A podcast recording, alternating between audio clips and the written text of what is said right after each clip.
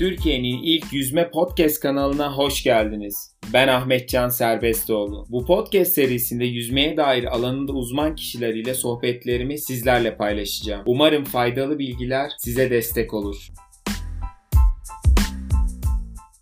Merhaba Ümitcan, hoş geldin. Merhaba, hoş bulduk. Öncelikle bu podcast yayında ilk sporcu konumuz sensin. E, teşekkür ederim kırmadığın için. Şu anda kamptasın, Gloria'dasın. Yoğun bir tempodasın aslında. E, bize de vakit ayırdığın için teşekkür ederim. Nasılsın? E, iyiyim. Öncelikle ben de teşekkür ediyorum beni buraya konuk ettiğiniz için. Dediğiniz gibi Gloria'da şu an yaklaşık 2-2,5 haftalık kamptayım. İlk bir haftası geçti. Yoğun çalışmalara devam ediyoruz. Önümüzde bir Edirne'de bir milli takım seçmesi var. Ondan sonra da asıl hedef olan Avrupa Şampiyonası var Mayıs'ta. Ona hazırlanıyoruz yoğun bir şekilde. Antrenmanlarla devam ediyor. Güzel geçiyor. Hava da güzel. Keyifli geçiyor burası. Ee, peki Ümitcan yani seni çok takip ediyor. Ee, çok güzel başarılara imza attın. Bu yolculukta yüzmeye nasıl başladın? Ee, yani ben birinci sınıftayken yüzmeye başladım daha yani küçükken de böyle hani futbol olsun, basketbol olsun hani top yani spor yapmayı seviyordum eğlence amaçlı hani küçükken. Marmara Koleji'ne gittim. Marmara Koleji'nde de birinci sınıfta bir sosyal etkinlik dersimiz vardı. Haftada iki saat. Yani herhangi bir spor seçmemiz gerekiyordu. Basket olsun, futbol olsun, tenis olsun. Bizim ailede de hani böyle babam hep yüzmeye düşkün. Hani kendisi çok iyi yüzmüyor ama hani bir oğlum yüzme öğrensin. Annem de aynı şekilde. İkisi de çok iyi yüzme bilmiyorlar. Hani oğlumuz öğrensin diye beni yüzmeye verdiler. Yani yüzme seçtim ben bu sosyal etkinlik dersinde. Önce işte dediğim gibi haftada iki saat sadece yüzme öğrenmek amaçlı başladı. Ondan sonra belli bir süre geçtikten sonra oradaki hocalarım ilk bir 25 metre yüzdürmüştü bize. Yüzdürdü. Ondan sonra bana telefon numarasını yazdı kağıda. Dedi ki bunu, bunu annene götür. Akşam annem beni arasın dedi. Akşam eve gittim. anneme söyledim. Annemler hocayla konuştu. Bir bakmışım. Ondan sonra birinci sınıfta takıma girdim. Önce işte hafta, sadece hafta sonları gün yani haftada iki kere ile başladı. Yıllar geçtikçe bu antrenman sayıları arttı. Şu an yaklaşık haftada 10 antrenman yapıyorum. Ciddi bir e, evet. performans gösteriyorsun şu anda. Ya asıl başlama amacım yüzmeyi öğrenmekti yani. Evet e, ama bu yeteneği keşfedince ve üzerine de sen de koyunca çok güzel adımlar attın. Peki e, yüzme hayatında mesela bu yolculukta hala devam ediyorsun, yüksek performans yapıyorsun. Nasıl bir katkı sağladı? E, tabii ki yüzme birçok alanda bana katkı sağladı yani özel yani her şeyden önce sağlık, düzenli spor yapmak tabii ki sağlığımı hani formda yani sağlıklı olmamı sağlıyor. Onun dışında e, bence en önemli yani yüzmenin bana kattığı en önemli şeylerden biri arkadaşlık oldu. Özellikle takım arkadaşlarım olsun. Hani bu bir çevre edindim yani yüzmeden dolayı. Başka takımdan arkadaşlarım oldu ve onun dışında başka ülkelerden de hani bu gittiğim milli takım yarışlarında birçok arkadaş edindim. Çok güzel dostluklar edindim. Bence en güzel yanlarından biri buydu. Akademik olarak da dediğiniz gibi çok yani en azından erken yaşta kendimi disiplinli bir şekilde yani program yani kendi programımı yapmayı öğrendim. Çünkü ben 4. 5. sınıftayken benim sabah 6'da antrenmanlarım vardı. Hani sabah 6'da antrenmana gidiyordum. Çıkıp oradan okula. Okulda hani dersleri dinliyorsun, şey yapıyorsun. Akşam bir de antrenman var. Ondan sonra eve geldiğinde de senin ödev yapman lazım. Hani eğer sen bunları düzenli bir şekilde planlamazsan hayatta yürütemezsin yani bu okulla yüzmeyi. Erken yaşta bunu yapmayı öğrendim. Yüzme bana yani sporun da yüzme değil herhangi bir spor da bunu kadar. Disiplin çok erken yaşta disiplin kazandım. O çok büyük etken oldu. Dediğim gibi derslere biraz daha hani akademik olarak da odaklanmayı öğrendim. Dersi derste dinleyip çok daha iyi takip edebiliyordum. Çünkü yani, takip etmezsem orayı boş boş verirsem kaçıyor, ipin ucu kaçıyor ve tutamazsınız. Mesela ben e, ortaokuldan mezun olduğumda liseye geçerken Alman lisesini kazandım. O da benim için çok büyük bir zorluktu. Çünkü ben Ataşehir'de oturuyordum. Okul Taksim'de, Fenerbahçe'de yüzüyorum ve hani 13 yaşındayım bütün dediğim gibi sabah antrenmanlarım devam ediyor. Sabah 5.30'da antrenman var. Orada Fenerbahçe'den çıkıyorum. Babam beni alıyor. Kadıköy'e götürüyor. Kadıköy'de vapurla karşıya geçiyorum. Taksim'e gidiyorum. Evet. Taksim'de okul çıkışı aynı şekilde yine vapur, otobüsle bir daha ondan sonra akşam Fenerbahçe'ye dönüyordum. Hani çok yoğun bir şeyim oldu. Tabii ki bayağı bir fedakarlık yapmanız gerekiyor. Hani sosyal hayat olsun, Onun dışında hani arkadaşlarınızla buluşmak yani bunlar kaçıyor ve çok yorucu yani bütün gün hep bir yoğun tempodasınız. Sırf yüzme değil ders olarak da yoldasınız. Hep bir yoğun tempo devam ediyor ama belli bir yerden sonra buna alışıyorsun yani. O e, alışkanlığı da kazanmak çok önemli gerçekten evet, evet. için. En azından e, belirli bir hedefte olan insanlar bazı konularda da fedakarlıkta bulunmalı. Aynen öyle. Hayatlarında özellikle yüzücüler de küçük yaşta bunu kazanıyorlar aslında. Şimdi ben e, internette dolaşırken senin e, 2017 Avrupa Gençler Şampiyonası 50 kelebek e, yarışını gördüm. Aslında şöyle gördüm. E, bu senin Instagram hesabında da var. Arkadaşlarımız Hı-hı. takip edebilir. Bunu daha önce de izlemiştim ve gerçekten oradaki ailenin sevinci, orada kim çekiyor bilmiyorum videoyu, antrenörlerin sevinci. Yani o çok başka bir his oradaki ve yani birçok emek var seni bu noktaya getirilen. Senin de birçok emeğin var. Bize o şampiyonayı anlatabilir misin? Neler hissettin? Nasıl hazırlandın? Finallere kaldığında ne hissettin? Belki aramızda e, yüzmeyi hani yakından yeni takip eden insanlar vardır. Kulvar sıralamasında köşe kulvardan çıkmıştın, dezavantajlıydın. Genelde hani hızları ortaya yerleştirdiler. Çok büyük bir atak yaptın. Neler hissettin? Birazcık bize bahseder misin? Tabii ki. Yani sizin de dediğiniz gibi hani orada ailem olsun, antrenörüm olsun, ailemin yani hani başka yüzücü arkadaşlarımın aileleri olsun hani tek başıma başarmadım tabii ki bunu yani. Onların da orada bana verdiği destek çok ayrıydı. Ee, şöyle hani biraz daha öncesine gideyim. Ben ilk Avrupa Gençler Şampiyonası'na 2016'da gittim. Ama o zaman benden 2, 1 ve 2 yaş büyük yaş grubuyla yarışıyordum. Yani çok iyi bir başarı elde edememiştim. Hatta yani 50 metre kelebekte yarı finale bile kalamamıştım. İlk 16'ya girmek gerekiyor yarı finale kalmak için. Ben yaklaşık 20-25 öyle bir sıralama kazandım. E, çok da iyi bir performans göstermemiştim ama o yıl sene bittikten sonra ertesi sene 2017'de ben en büyük yaş olacaktım. Ve antrenörüm bana döndü Fatih Hoca sağ olsun. Hani dedi ki biz seneye burada madalya alırız dedi. Yani o direkt bana o 2016'da kötü yüzleme yani orada bir başarı elde edememe rağmen geldi ve bunu dedi. Sonra biz bir yıl boyunca tamamen hani Avrupa gençlerde bir madalya almak için o yine aynı şu anda yaptığım gibi kamplar olsun, yoğun antrenmanlar olsun böyle devam ettik. Yurt dışında yarışlar, yurt dışında kamplar. Çok yoğun bir seneydi 2017 benim için. Ondan sonra yarışa geldiğimizde ilk gün sabah elim, sabah seçmeler oluyor. Sabah seçmede dediğim gibi ilk 16'ya girerseniz akşam yarı final var. Ee, yarı finalde de ilk 8'e girerseniz aynı akşam seansının sonunda da final oluyor. Ben sabah ya dördüncü ya beşinci olarak yarı finale kaldım. Hani Türkiye sabah yüzdüğüm derece Türkiye rekoruydu. İyi, güzel bir derece yüzmüştüm. Zaten hani benim için az yani hani şöyle bir şey var. Benden önce çok fazla Avrupa Gençlerde bir madalya alan sporcu yoktu. Bir işte Derya Büyükünce olsun, Ediz Yıldırım hani tabii ki vardı onların başarıları çok büyük ama çok sayıda yoktu yani. O yüzden benim için hani orada bir final yüzmek çok büyük bir başarıydı açıkçası yani. Ondan sonra yarı finalde yine kendi rekorumu sabah yüzümden daha iyi derece yüzüme geliştirdim. Ondan sonra yedinci olarak finale kaldım. Yedinci olarak finale kalmak. Ben finale kaldığımı görünce dedim ki tamam yani benim için hani bu hedeflerim, hedeflerime geldim. Bundan sonra ne olursa olsun üzülmeyeceğim. Çünkü hani final yüzüyorum. Ondan sonra şeyi düşünmeye başladık. Hani bir saat sonra da hemen final var. Yine Fatih Hoca ile konuşuyorum. O da işte aynı şekilde rahatladı. Hani finaldeyiz ve hani 50 metre bu. Böyle en ufak bir hatada böyle bir, bir yanlış bir şey yapsa ne olacağı belli değil. Yani birinci ile sekizinci arasında 30 salise var yani. Hani çok az bir fark. Dedi ki hani ne olacağı belli değil. Belki madalya alabiliriz. Hani birincilik kimsenin aklından geçmiyor tabii o dönemde. Yani hani çok ekstra bir şey çünkü birincilik. Bir de birinci kulvar en dış kulvar dediğiniz gibi hani en iyiler orta kulvarda oluyor. Neyse finali yüzdük. Ben böyle bitirdim. Hani direkt bitirdiğim bir karşımda scoreboard vardı. Scoreboard'a baktım. Üçüncüye baktım. Hani madalya almış mıyım diye. Üçüncüde kendi ismimi görmedim. Ve hani bir böyle tamam dedim hani şey yapmayayım. Sonra spikerin böyle Ümitcan Güreş hani garip bir aksanla böyle yabancı aksanla Ümitcan Güreş dediğini duydum. Sonra arkamı döndüm böyle dev ekranda kendimi görüyorum. Böyle skora baktım. Çok çok iyi bir derece yüzmüşüm. Normalde yani yarı finalde yüzümden neredeyse 40 salise iyi bir derece yüzmüşüm. Orada hem açık yaş rekorunu da kırmıştım. Sonra birinci olduğumu görünce başta yani hani inanamadım. Çok çok ekstra bir duyguydu benim için. Size dedim ya bu fedakarlıklar yapıyorduk lisede olsun işte zaman, sosyal hayattan fedakarlık, zamandan fedakarlık.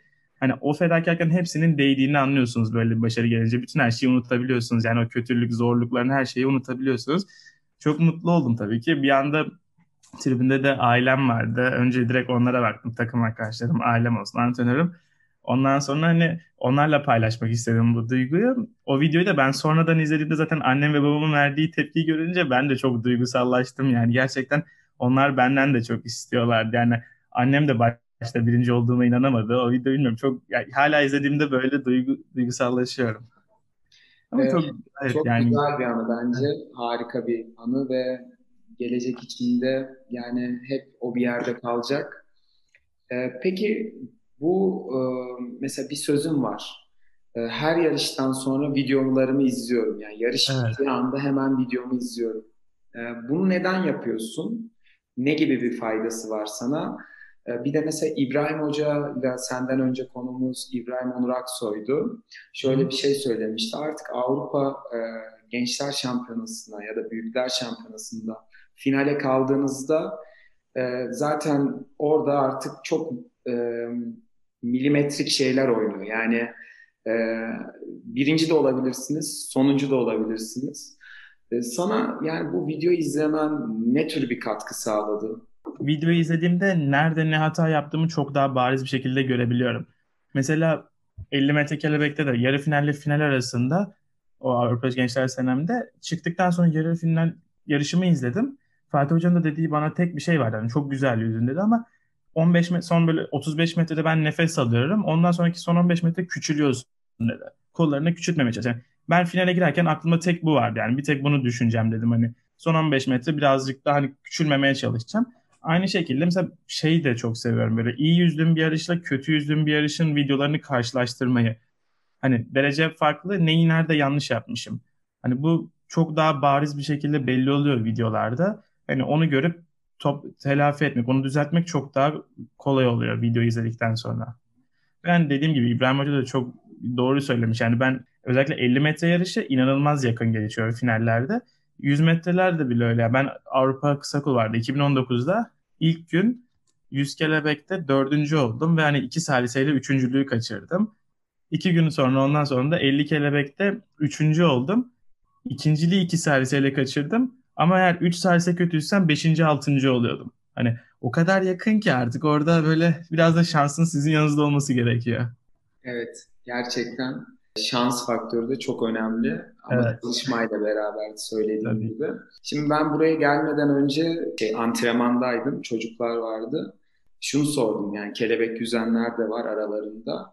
Ee, sana ne soru sormam gerektiğini sordum yani birazcık fikirlerini alayım diye. E, mesela sen e, şunu söylediler. E, Ümitcan abi işte her atladığında su altına çok dikkat ediyor. Bunu neden yapıyor? İşte neden su altında hızlı? Mesela bunu nasıl fark etti ve kendini nasıl avantaja çevirdi? Bunu sormamı istediler. Ben de sorayım sana. Size olarak normalde sporcu olarak çok kuvvetlisin ama yanında yarıştığın kişilerde çok evet, büyük. Çok daha fark var. Boy farkı özellikle. Farklı. Çoğu sporcu da mesela şey demoralize de olabiliyor. Ee, işte biri yanımdaki sporcu çok büyük, işte çok farklı. Yani bu iş birazcık daha yetenek ve çalışmayla ilgili diye düşünüyorum. Ee, ne düşünüyorsun bu konuda? Küçük evet. sorusu hakkında.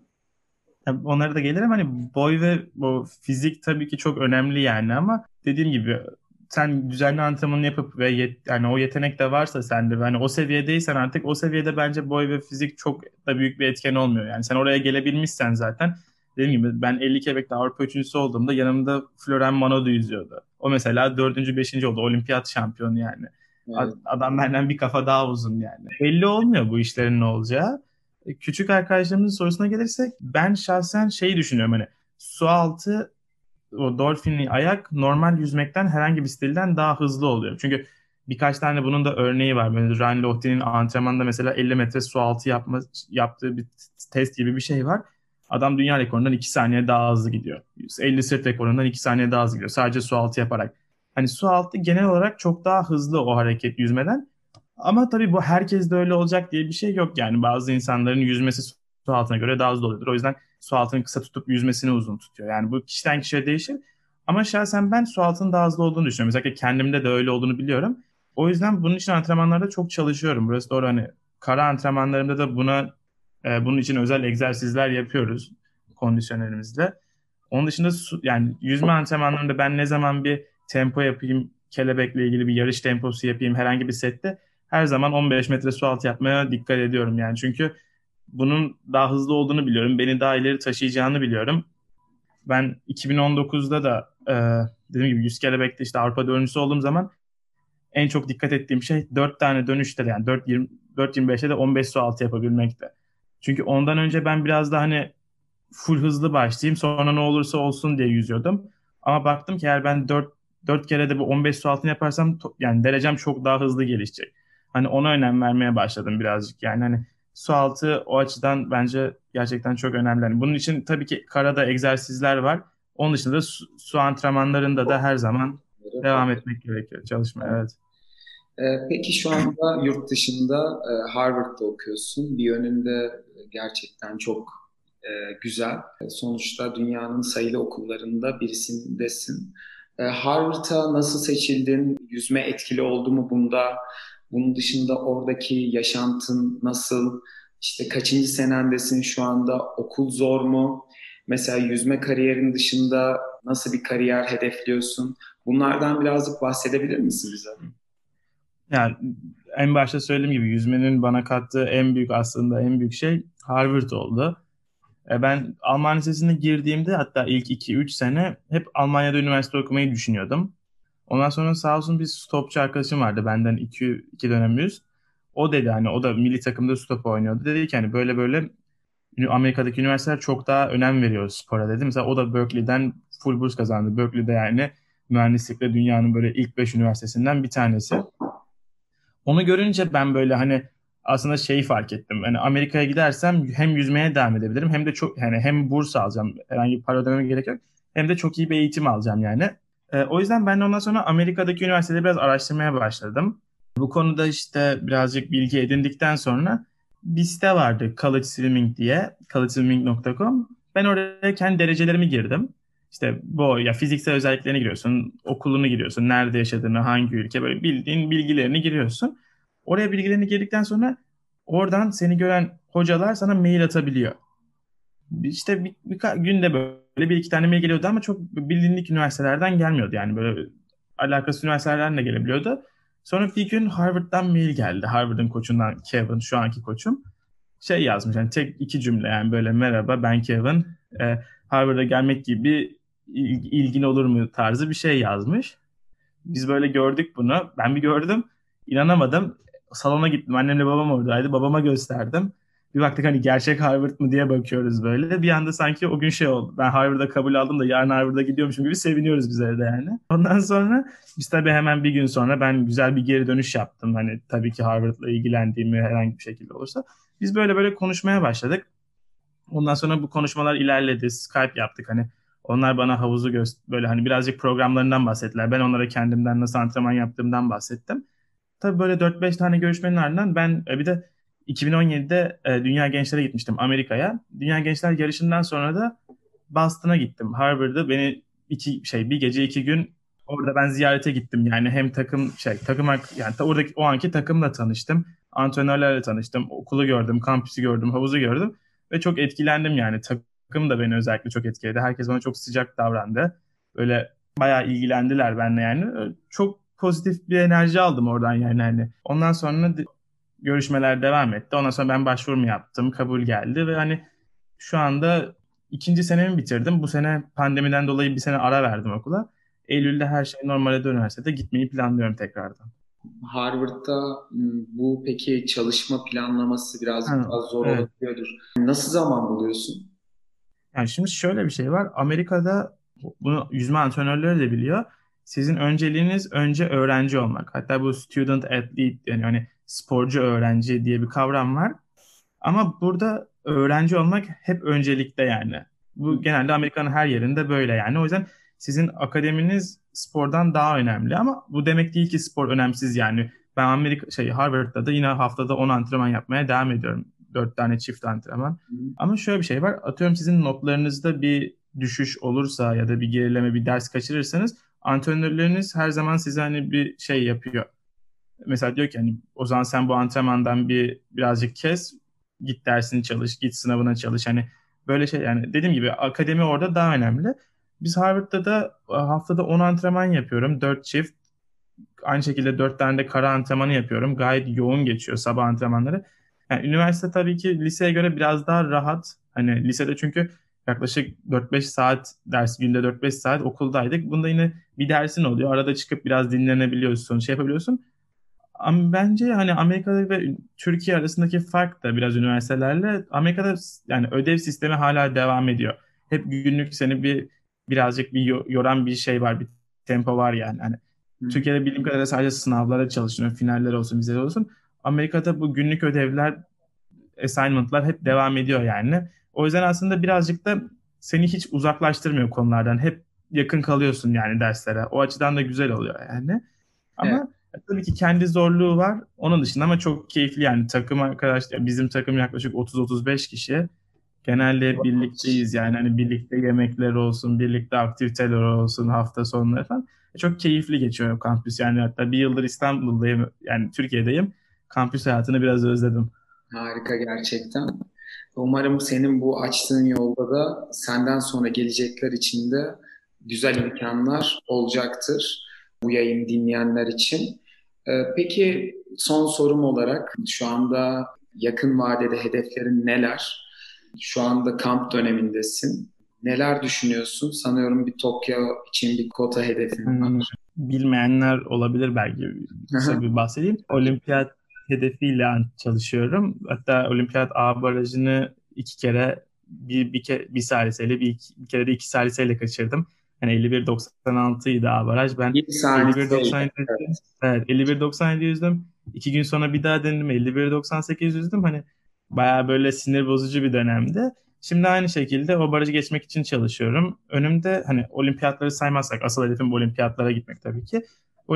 Olimpiyatlar dışında dediğim gibi Nisan ortasında, Nisan sonuna doğru 2-3 hafta içinde milli takım seçmesi var. Orada bu olimpiyat barajını deneyeceğim. Onun dışında da hani bu kısa dönemdeki asıl hedefim Avrupa Şampiyonası Mayıs'ta Budapeşte de olacak. Orada 100 kelebek ve 50 kelebekte hani yine dediğim gibi yarı final, final ve hedef tabii ki madalya.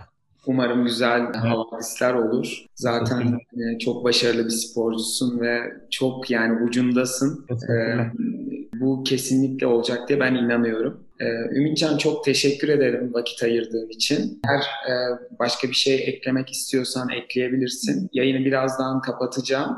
İlk sporcu konuğumuz olarak senin olman çok beni mutlu etti. Bu yayında birçok kişi dinleyecek eminim. Sözü sana bırakıyorum son kez. Çok teşekkür ediyorum vakit ayırdığın için.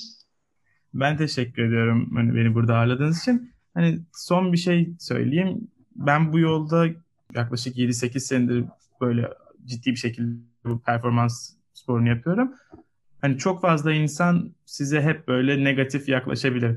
Şu şöyle olmaz, bu böyle olmaz. Hani ben Alman lisesine gittiğimde okulla yüzmeyi nasıl yapacaksın dendi. Harvard'a gittim yine aynı şekilde. Harvard'ı seçiyorsan yüzmeyi geri plana alıyorsun dendi. Hani hep bir negatiflik olacak. İnsanlar hep size karşı bir gelecek. Önemli olan hani ben bu insanların dediklerini genelde kendimi biraz daha hırslandırmak için kendimi daha motive ediyorum böyle şeylerde. Önemli olan o tarz negatifliği çok kayda, kayla almamak yani hani onları bilmiyorum insanları hani ben benim yaptığım gibi belki yapılabilir. Hani ben o, o tarz konuşmaları daha da hırslandırıcı bir şekilde karşılıyorum. Onları çok dikkate almadan kendi yolunuzda gittiğiniz sürece, kendi yaptığınız şeye inandığınız sürece her zaman başarıya ulaşacaksınız. Çok teşekkürler Ümitcan. Çok güzel bir şekilde e, yayını kapatıyoruz. İnandığımız şeylere elimizden gelen her şeyi yapmalıyız.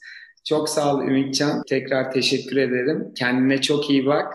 İyi haftada başarılar diliyorum. Görüşmek üzere. Teşekkürler. Görüşmek üzere.